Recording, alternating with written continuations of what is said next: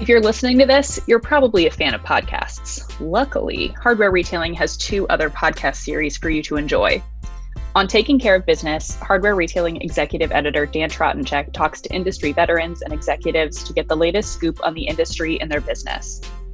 And on Tell Me More, NRHA Retail Outreach Coordinator Renee Shanyon connects with retailers across North America to learn about their operations, unique ideas, and retail insights. You can access all three Hardware Retailing podcast series by visiting hardwareretailing.com slash pod. That's hardwareretailing.com slash P-O-D or wherever you get your podcasts.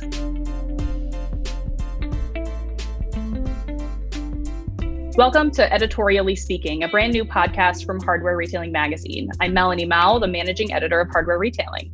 On this monthly podcast, you'll get a sneak peek of what's included in the upcoming issue of the magazine. On this episode of Editorially Speaking, we're talking to the 2020 Top Guns Award honorees.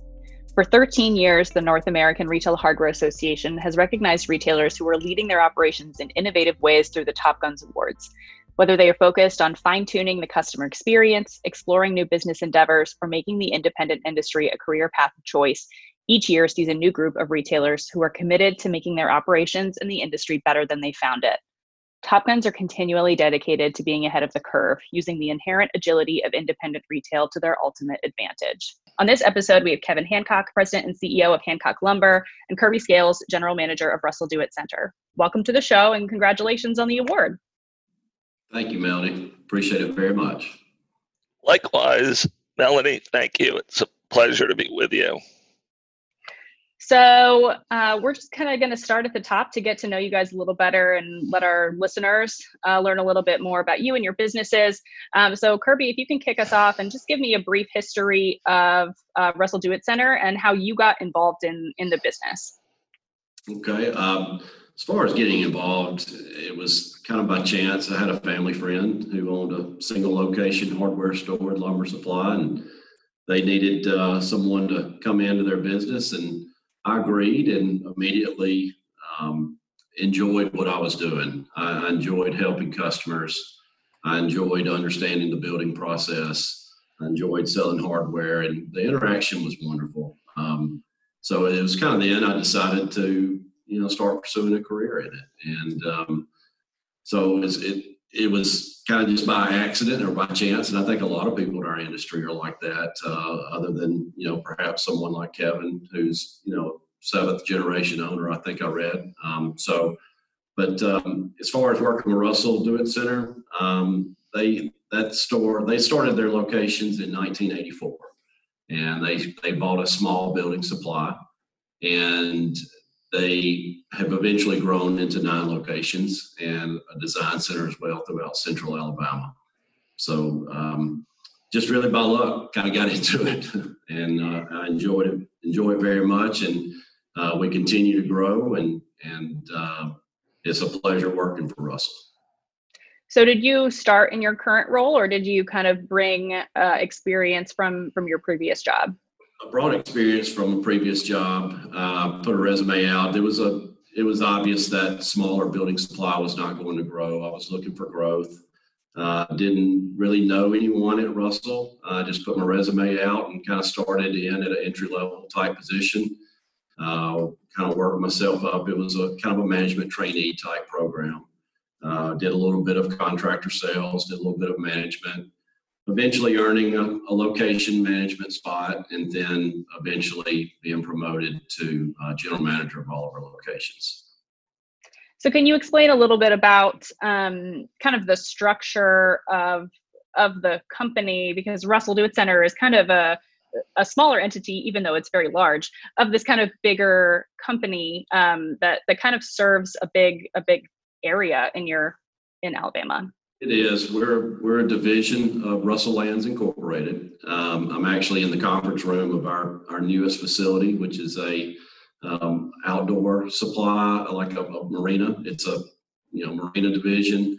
They operate five separate marinas. They have a land development division as well.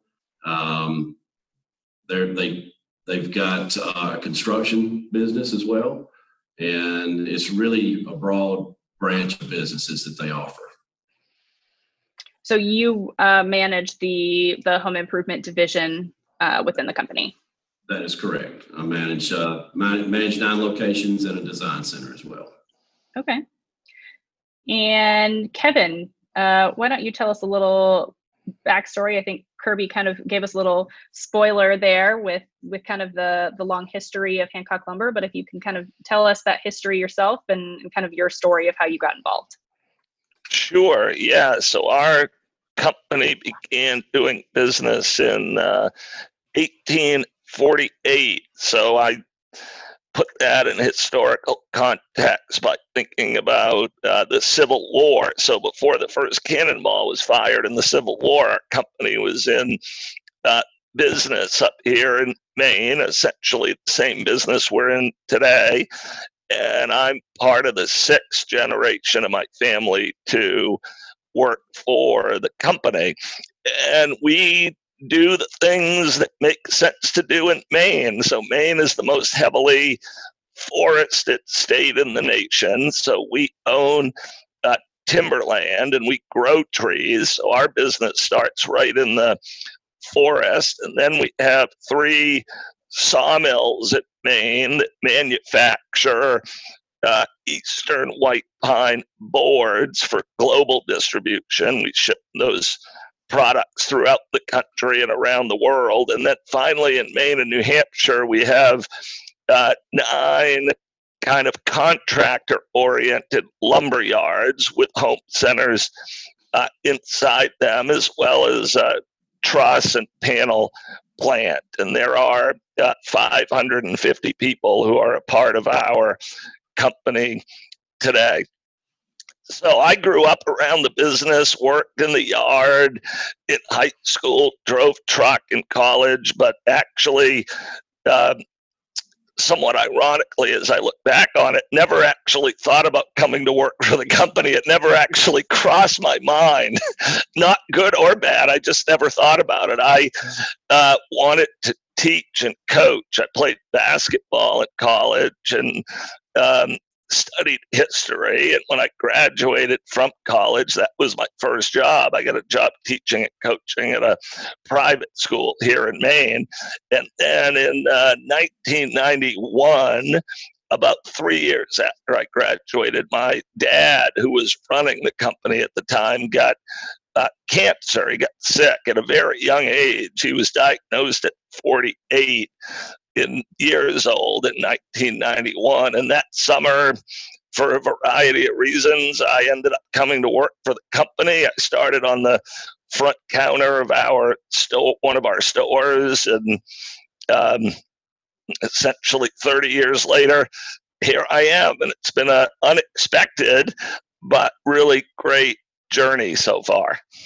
Yeah, it's kind of funny how how things come together in the end, and you kind of never think you're going to end up where you are. So, um, so I was kind of strategic in the way that I paired these two groups together. Um, for listeners, uh, this is a two-part episode. So there are four Top Gun honorees this year, um, and we wanted to kind of do a, a two-on-two uh, episode.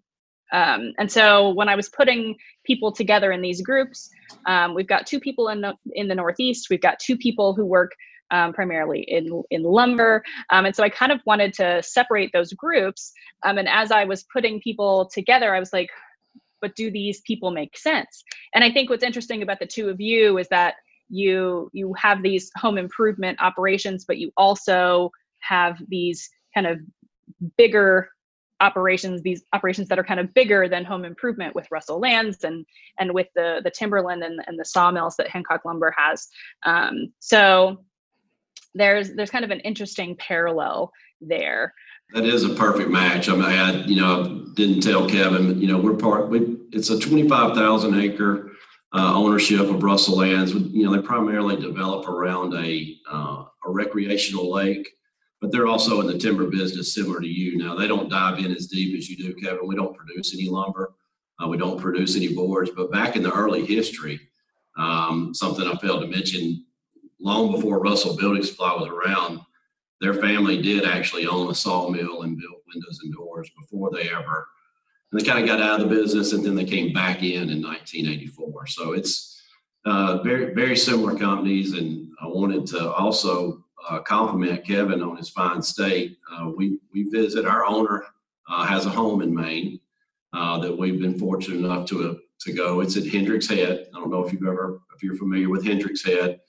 I believe it's on um, South. I can't remember the name of the island, but uh, what a wonderful state Maine is. We love to visit.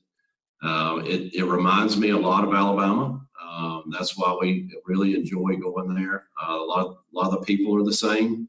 So, Melanie, I think you did a great job with the pairing for sure. Um, probably have more com- more in common than you would think with someone from Alabama and someone from Maine, but uh, we do. So, uh, but uh, really enjoy visiting Maine as well, Kevin. It's a it's a beautiful state. well, we'll have to get together the next time you come up this way. We we sure. would love that, Kirby. Yes, that would be great. I think I've I think I've ridden past uh, one of your stores. Do you have a store in Brunswick or New Brunswick? Is that um, we perhaps? we yes in Brunswick, just up the coast from Portland. Yes. Yeah, yeah. So uh, so enjoy visiting for sure. So yeah, I definitely have to stop by next time we we make it up there. We actually had a roundtable meeting, uh, our group, um, last summer uh, it popped up on my memories on my phone, and and it kind of set the bar for all of our roundtable meetings. Now they all want to go back to Maine every time. So I don't know if we're going to be able to pull that off, but uh, everyone was definitely enjoyed their time there. Yeah, this is definitely a, a different way to do uh, Top Guns, and and I know we have the um, conference panel discussion scheduled for uh, a couple of weeks from now, and, and it's definitely a different scenario for us not to be able to all be in the same room and, and on the same stage. But I kind of wanted to touch base on on what's happening in the world right now and and how it's impacted the industry. So I kind of want to find out how you guys responded to COVID nineteen in your operations, um, and and kind of what you think the impact of the pandemic is going to have on the industry um, in in the near term and the long term. Um, Kevin, can you kind of talk about how you guys approached it? Sure. Well, it, it uh, the end of the story so far is it's been ironically a very positive experience at work. Not to say that it hasn't been a super big challenge for many people across the country, but uh, we've been one of those companies that um, never closed. We stayed open the entire time and we never worked remotely.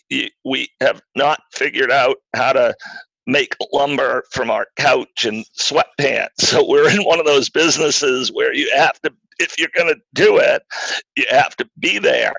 So we really quickly uh, went to work talking to our employees first about did they want to do this. Once uh, we learned that we could stay open, the second question, which was the big one to me, was to make sure that our employees wanted to continue working because I had no interest in making people work and taking the time to go through that dialogue first I think was really powerful for us because the decision to keep working was a choice that everybody made.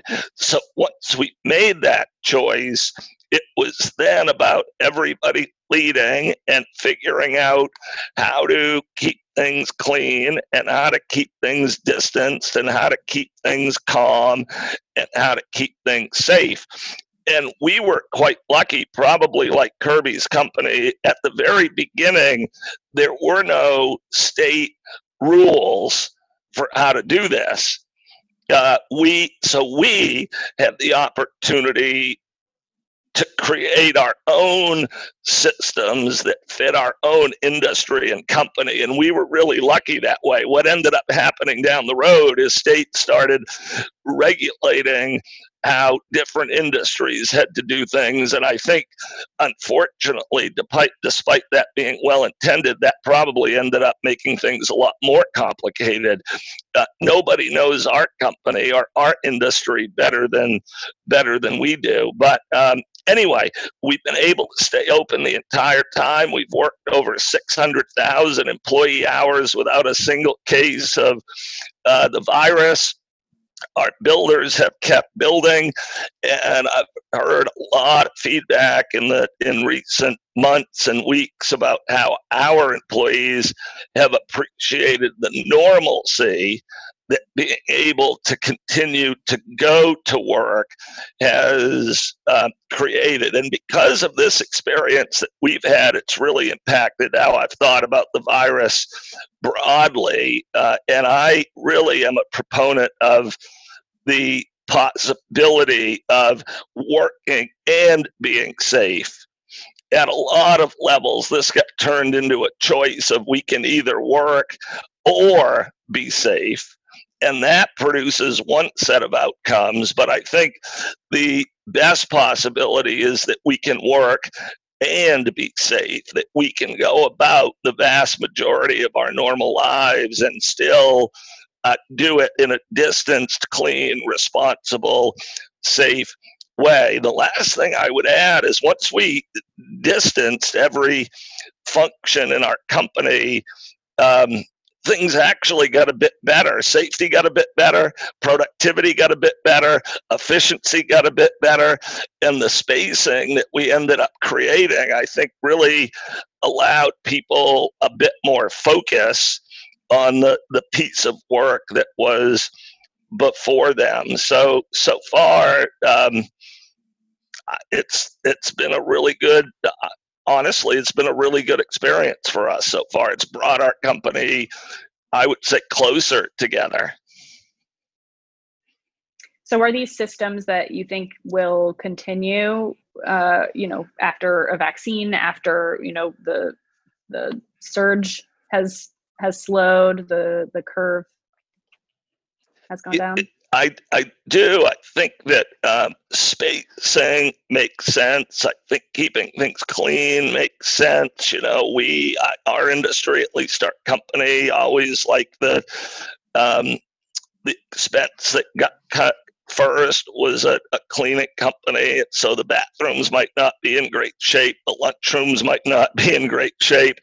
And really, that doesn't make any sense work should be uh, should be a clean place. So i think a lot of those things will stay and and, and are for the better. The other uh, thing that i we found really interesting is we cut out of course a tremendous amount of travel and movement. And we're now looking at all that travel and movement and saying was it really necessary. Uh, there's a lot less movement in our company today, and I would say it's probably produced better management and better results, not worse. So I think the other opportunity is to really look at what is essential and what isn't essential and uh, there's a lot of activity that maybe we were doing that would fall under the category of running around and hustling and trying to be everywhere that maybe wasn't quite necessary. Kirby, what about on your end? How did how did you guys manage it at the front end, and and what do you kind of see maybe even remaining in place in the future? I would definitely agree with Kevin. It, it's it's been an extremely positive experience uh, for Russell. Uh, it, it, started off, of course, with everyone being a little frightened, a little bit timid, but once once we were deemed essential, uh, like like Hancock Lumber, our employees were happy to go to work. Um, you know, the state of Alabama is is a blue collar state, and uh, everyone was was proud to to say they were going to work, and we became more efficient uh, we took on, uh, you know, better, um, a little bit more responsibility. Uh, it challenged all of our management team. Uh, we did the necessary precautions like everyone else. Uh, we became a little bit cleaner. We became a little bit more careful. We we limited people in and out of the store that were not necessary. Um, you know, one example: no outside sales reps were allowed into our stores, and anybody in our industry knows that's a constant flow. Um, so that, that was a hard call to make, but uh, we made it because we need those guys. We need the interaction. But when you sit back and you look at the overall experience, and we're still experiencing it as well, we're actually having a spike in the state of Alabama currently. Um, we have become better managers. Uh, it, it's almost like the the, the crash, the earlier crash. The, the busier you are, or you look at your you look at your past mistakes, and do we need to travel? Do we need to run around? Do we need to be at this meeting? Do I need to pull ten managers out of their daily routines to go meet in a boardroom when I can pick up the phone, call, pick up the phone, call them and say, Hey, how are you doing? Everything's fine. Keep it going, pat on the back, move on. So efficiency was, it, it, it shot up. And I was really impressed on how we operated despite how busy we were. And we realized our potential. And so now every employee is better. Every employee is proud that they have continued to work. Uh, they haven't relied on any type of bailouts. Uh, we we've added sick days. You know, we, we did add a lot of things to make it easier. If and if, like Kevin said, we didn't want to make anyone work. Okay, if they didn't want to be there, we don't want you to be there. So we had very few cases amongst you know 225 employees that abused our new policy. We gave an additional um, I think I gave an additional seven sick days. So it, it, ramped up to 10 sick days on top of vacations. So if someone came to us and said, hey, um, you know, my cousin tested positive, I was around him this weekend, we, we, we did not punish them or make them feel punished. If they wanted to leave and go get tested, then we let them leave. And we didn't punish them, they were still paid. Uh, fortunately, we have ha- not had a case either, uh, remarkably. Uh, I'm sure that could possibly change in the upcoming weeks, but uh, we've been very fortunate, and um, a sense of pride has been established that we we've been open, and we've been able to maintain all this business, and uh, it, it's definitely been a challenge. And I'm sure we'll touch on some of those challenges in, in these other questions, but uh, um, just from a supply standpoint, has been our, a, a, tough tough hurdle for us. Uh, but we've managed to make it through, and we're proud of where we are right now. I think one thing that come that has come up a lot throughout this pandemic, and, in the people that we've been talking to um, for hardware retailing and and um, NRHA is, is kind of talking about how this experience is has kind of redefined or, or in some cases reinforced this this idea of how independents serve their customers um, and this this concept of service and how when you need to socially distance um, how can you continue to provide the service that independent retailers are known for? Um, so how does that kind of define um, your approach moving forward? Um, you know will things get back to normal? And are there things that that maybe you will keep that you've learned through this experience that will improve the customer experience in the future. Kirby, can you talk a little bit about that? Sure. I think our customers have become a little bit more reliable on um, deliveries. Uh, that's something that the big box stores uh, are always challenged with. We have a, a large fleet of trucks, and you know, we're able to get most of our orders out same day, uh, sometimes same morning, and that is huge value. And, and I touched on on some of the questions I answered we saw a lot of customers that may have typically been big box customers, saw a lot of new faces in our stores. And I think we were able to grasp that customer and see that, hey, I can I can order something at nine o'clock and I can be working on my project by one o'clock that afternoon with the with the product on the ground at my home, you know, credit card transaction over the phone, whatever it needs to be. So it was a touchless, seamless, you know, process. And uh, so I, I think that in the future, you're going to see more people rely on that from independents. And, and I think that we can come out of this probably uh, with a quote feather in our cap uh, for some of those that may have not done business with us in the past.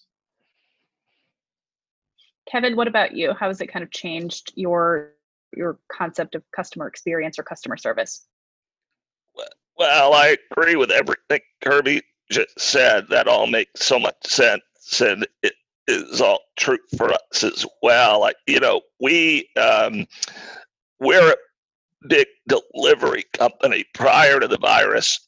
70% of what we sell, we deliver. So we already had that foundation in place. But uh, we ended up putting in place um, a Hancock to go program where you could call in or, or email in your order and pick it up out front. And but what I would say, I think the big opportunity here that's uh, it's helpful for the future is really being positioned to allow the customer to access us on their terms. If they want to come into the store, come into the store. If you want to skip the store and just go to the yard, skip the store and go to the yard. If you want to do business online, do it online. If you want to do it through your sales rep, do it through your sales rep. If you want, I think the, the real opportunity is as a company is to be able to have a menu of ways that the customer can interface let the customer choose and let the market really drive which uh, interaction strategies grow. So I think the the dealing with COVID nineteen has probably expanded everybody's thinking about how we can interact with the customer, and I think that's going to be positive in the future post virus? Thinking beyond everything that's happened in 2020, um, let's think about the next five years, the next decade.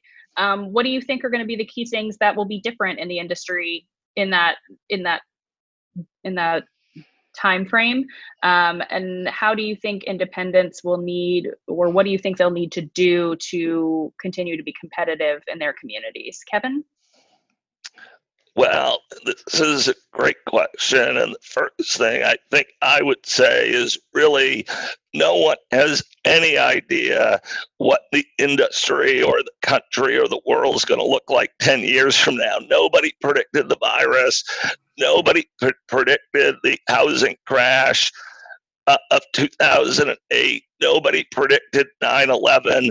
So I think one of the real lessons for business today is you've got to be uh, financially strong and you've got to be really agile so that you can adjust to things you can't even anticipate or contemplate.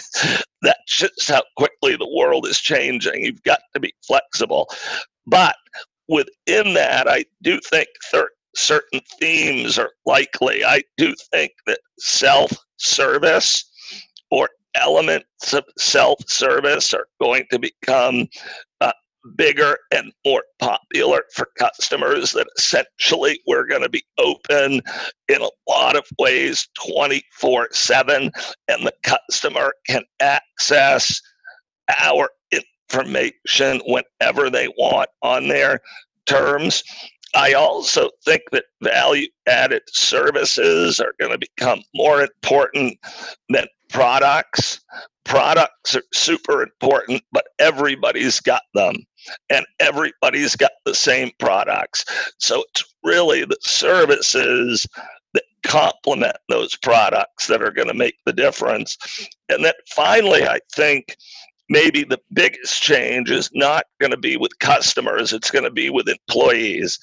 I think that the place of work is going to really change over the course of the next decade, and that for people to want to work to be willing to work and to be super excited about work that the company is going to have to be a company is going to have to be very employee centric and really create an environment that uh, honors and celebrates and it's and motivates and inspires the people who work there. I think that uh, we've already made this shift. Our first focus is not the customer.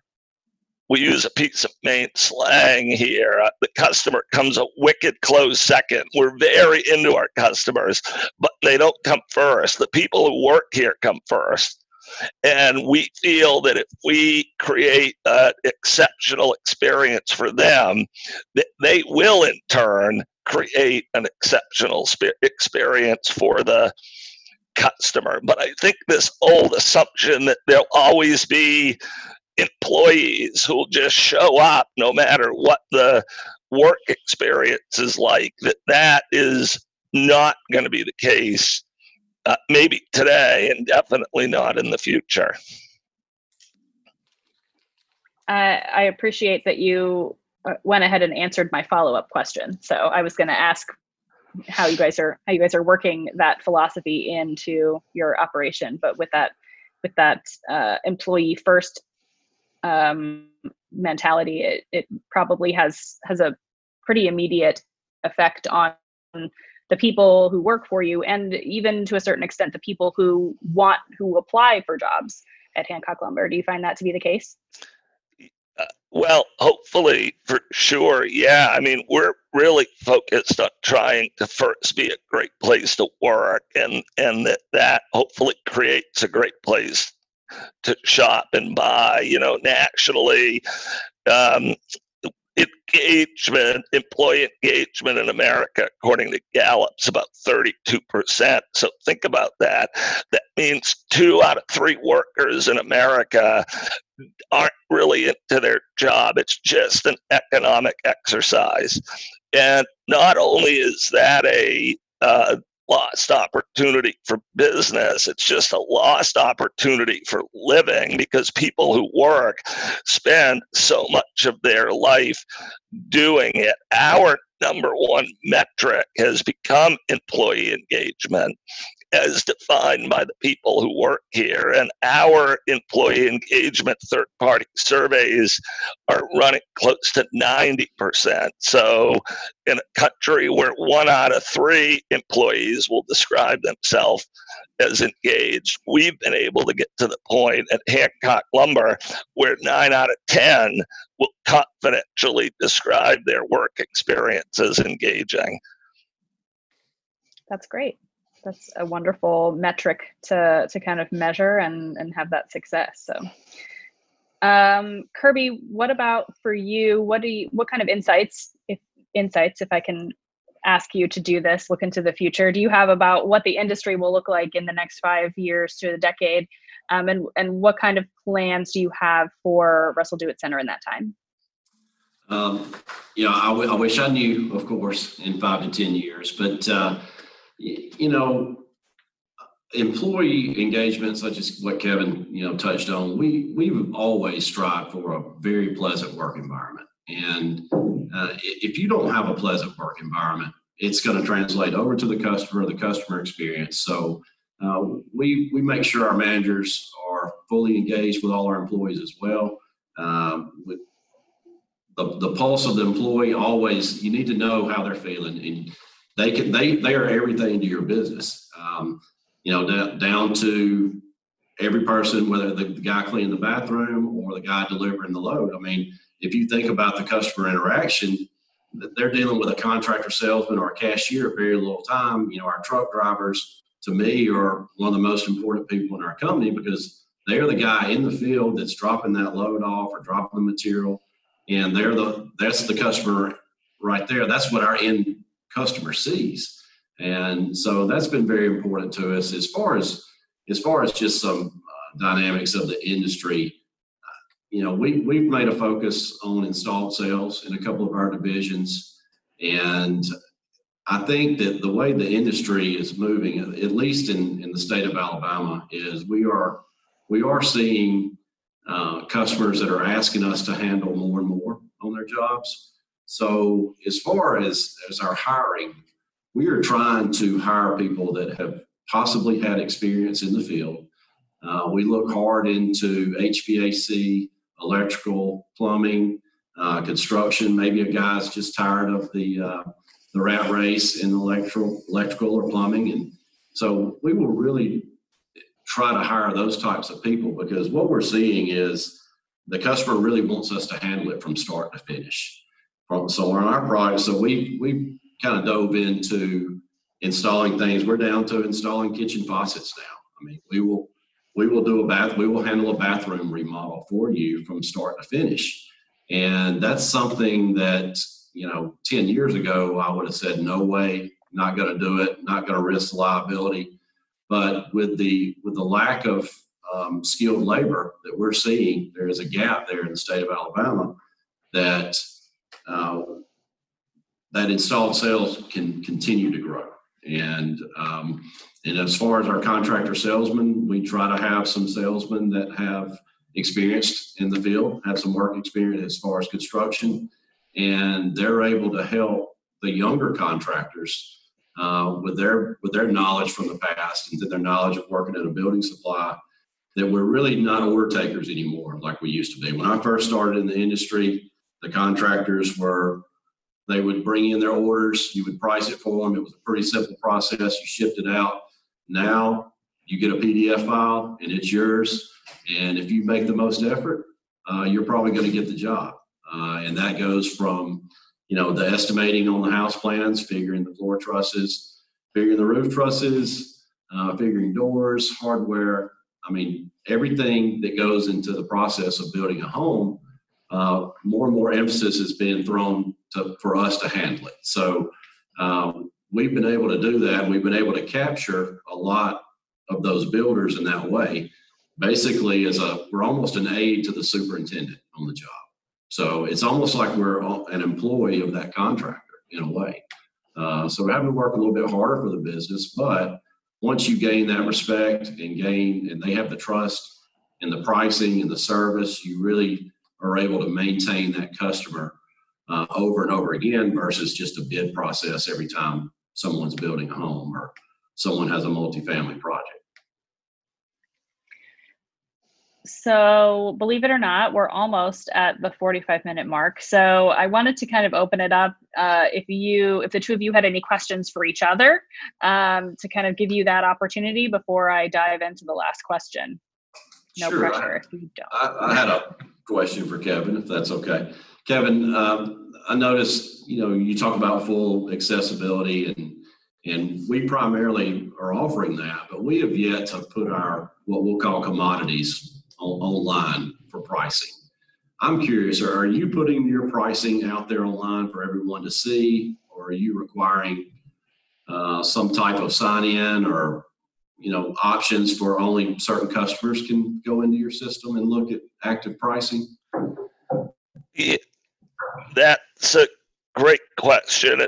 We've spent a lot of time thinking about how to do that. So, uh, yes, we ended up doing it in two ways. So, we've got um, some quick pricing platforms. I call them estimating platforms where our customers can grab quick numbers that may not ex- exactly end up being theirs. Theirs may end up being slightly better, but they're close enough for estimating in a hurry.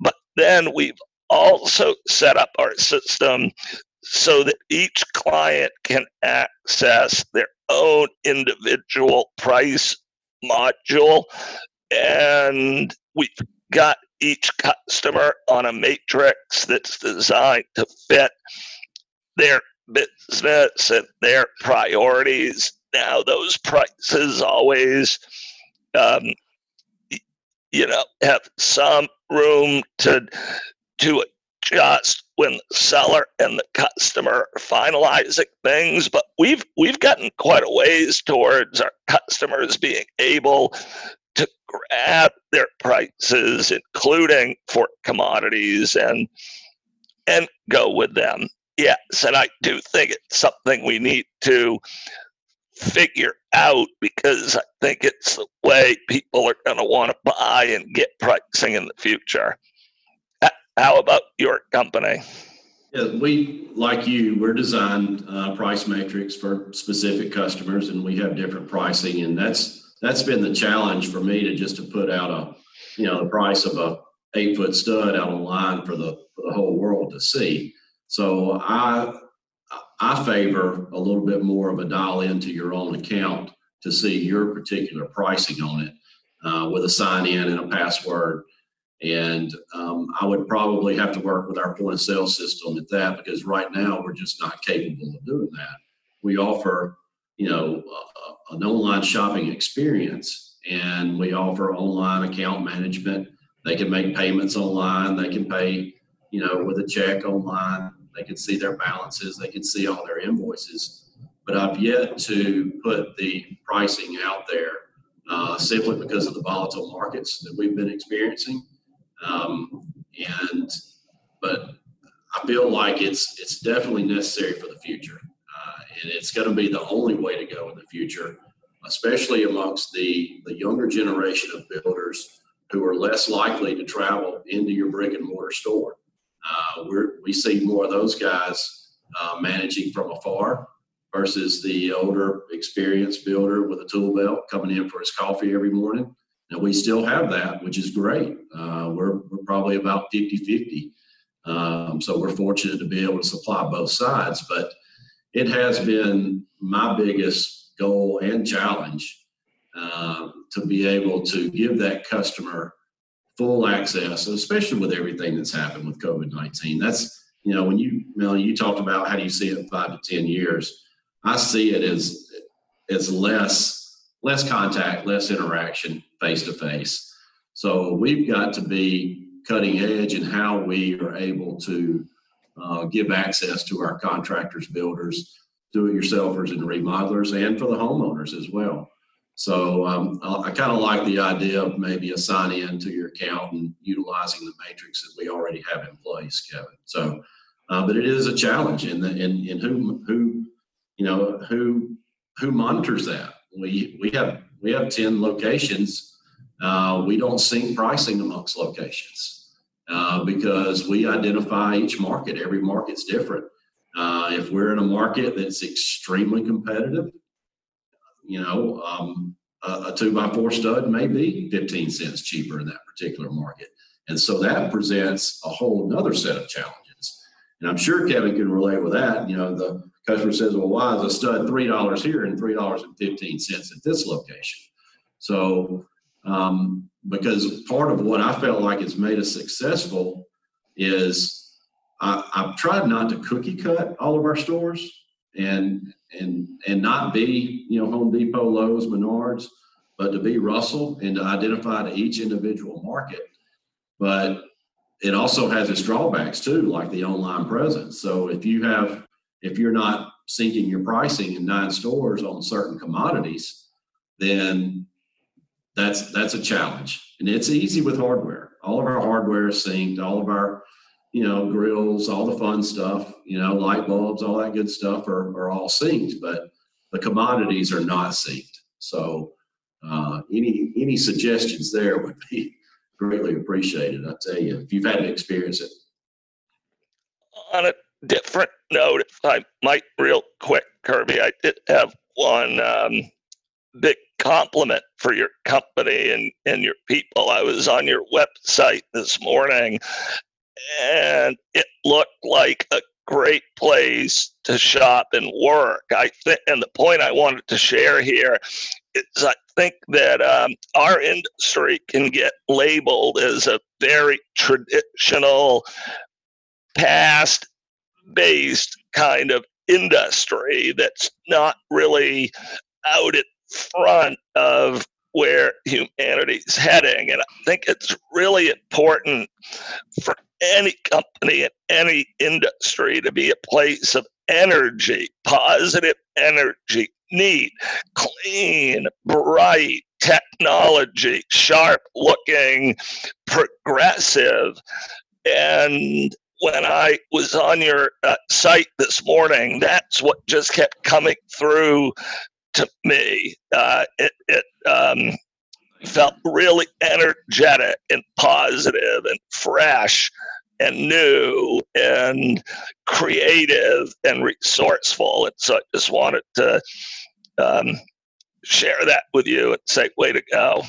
Well, very kind words, and thank you. And likewise, uh, of course, curiosity got me, and I had to look at your website as well. And I, I almost said that these look like two mirror companies. Uh, they just happen to be in different states. So I was hoping to get just a little snippet from each of you um, about your first job and kind of what you gained from it, learned from it, and maybe even what you may still use uh, today. So, Kevin, can you uh, tell us a little bit about your first job? Yeah, uh, well, I had a few, but the one that caught my attention with this question uh, was towards the end of my time at college. I actually uh, spent one summer in Yellowstone National Park cleaning hotel rooms. So essentially, I was a maid for the summer. Now they called us room attendants, but we were cleaning rooms. And what I took from that, though, was I was so happy that summer because I was somewhere I wanted to be. I really wanted to be in the American West that summer. I really wanted to be hiking in Yellowstone that summer. And that um, that job served my life at that moment in time. And what I took from that when I thought about it is it's not always the function of the job.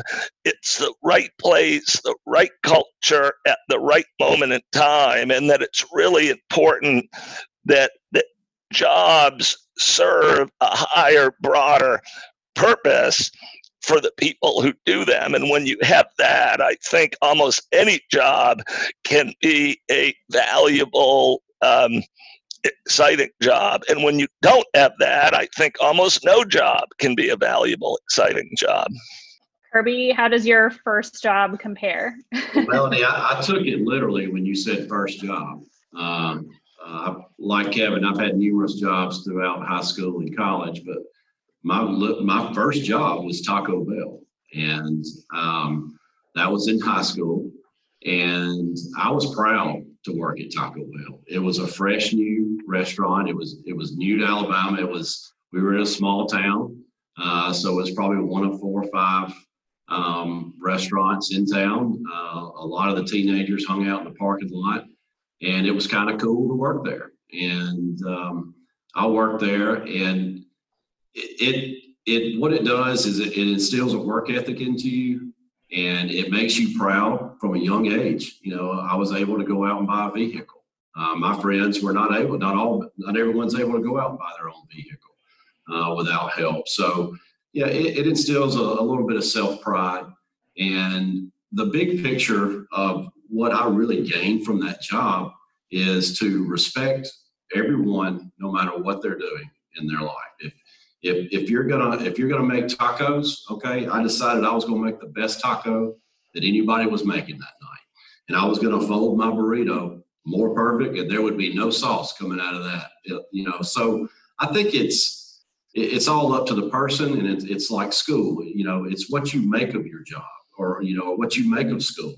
Uh, so, suppose you go to a, a crummy public school system. Well, I've seen some great kids come out of crummy public school systems it's because they took their opportunity and they said, I'm going to make this the best opportunity. I'm, I'm going to make the best of this and I'm going to become the best at my craft. So uh, that's really kind of what it instills. And, and I would encourage uh, young people to go out and, and take those jobs. And, and I really try to gravitate towards the younger employee and let them know that our industry is a fantastic industry.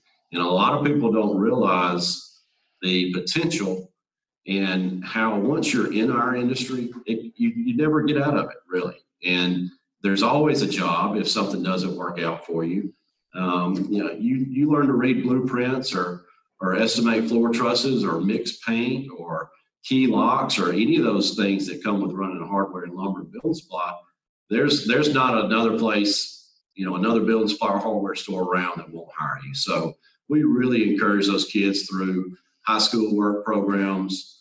Uh, any of the kids that are coming out of the local community college, we're in constant communications with their admissions officers.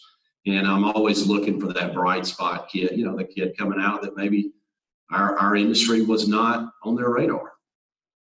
So, and uh, we've had a few kids fall into that and they've made careers and they're going to make great employees. Thank you both so much for taking the time today for this great conversation. Um, and uh, we will hopefully uh, be able to connect in person sometime in the future, maybe get the Top Guns alumni group together.